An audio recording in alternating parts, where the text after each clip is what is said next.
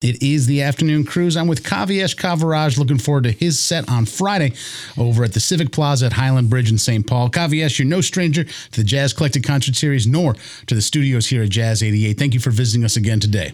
Thank you. Hi, Sean. Hello. How are you feeling today? I'm feeling really good. There, Yeah. there you go. Yeah. Usually after my set, I get to go home and, and hang out with my fantastic children, which is wonderful. Yeah. Tonight I'm going to see Theo Croker, so I'm I'm, Oh, I'm, awesome. I'm in a really good spot. Excellent.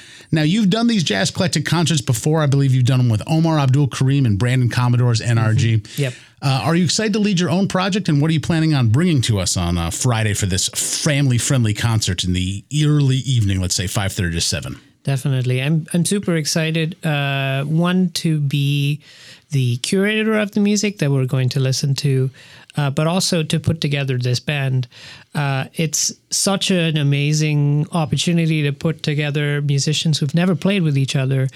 So I've got Anthony Cox on bass, Miguel Hurtado playing drums, uh, Stephanie Wieseler playing saxophone, and DeCarlo Jackson playing trumpet.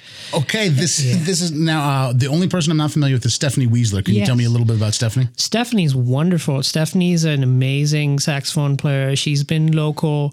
Uh, she had her education in Boston, did some really incredible stuff. She leads her own quintet, uh, writes some very, very eclectic music, uh, just like I do. Uh, and uh, yeah, I recently played with her with Steve Cole.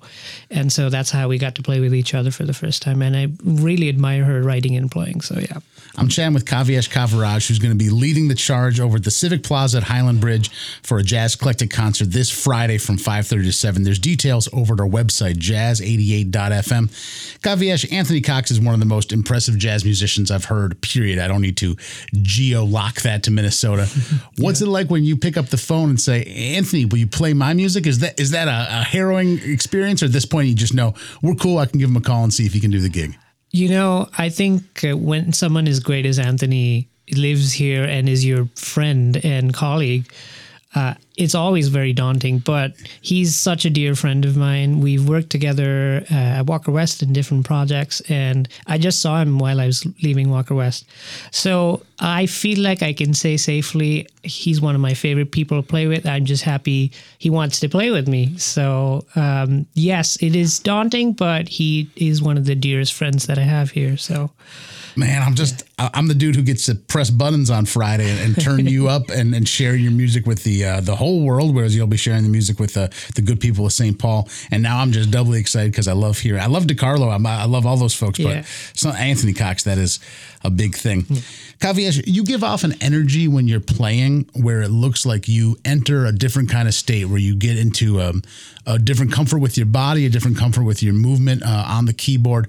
That is a frankly enjoyable to watch, a- and that's important. That's part of what we're doing here. But on top of that, I, it also has me thinking. What's going on in Kavyesh's mind? Because I'm wondering, is the mind kind of turned off so you're responding in a non-mind way? What's going through your brain when you're really going to town on your keyboard? Absolutely. Uh, you know, that's a hard question to answer because it's many different things.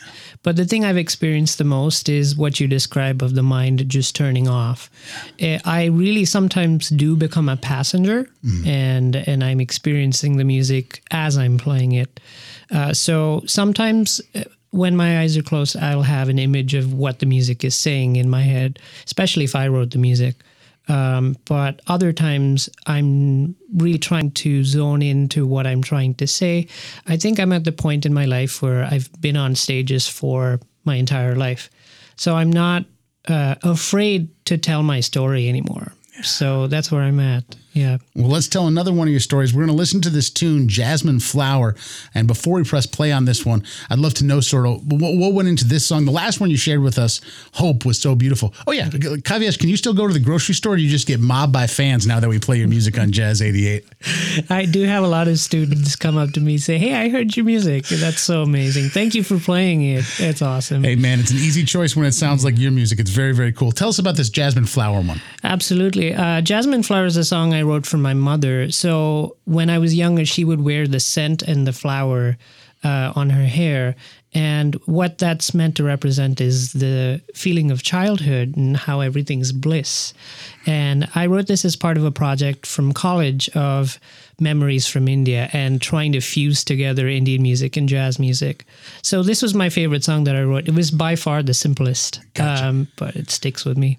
Kind of two sides of the coin because the last tune hope you were talking about the fact that you had some interest in being a musician that maybe your family wasn't wholesale supportive of. Am i remembering that correctly? Yeah, like my parents and my mother were so supportive, but the rest of my family thought that I still had a future in engineering, and uh, I at this point I think I don't. Uh, but uh, i'm not going to let you do engineering you got to keep on playing beautiful piano uh, but this is sort of the the, the more beautiful connection uh, with your nuclear family and your mom in particular you want to give her a shout out yeah, this is for my mom, uh, Smita Kaviraj, and uh, thank you, Amma. Here is Jasmine Flower. Kavyesh, good luck on Friday. Details about this Jazzclectic concert in St. Paul are over at our website, jazz88.fm.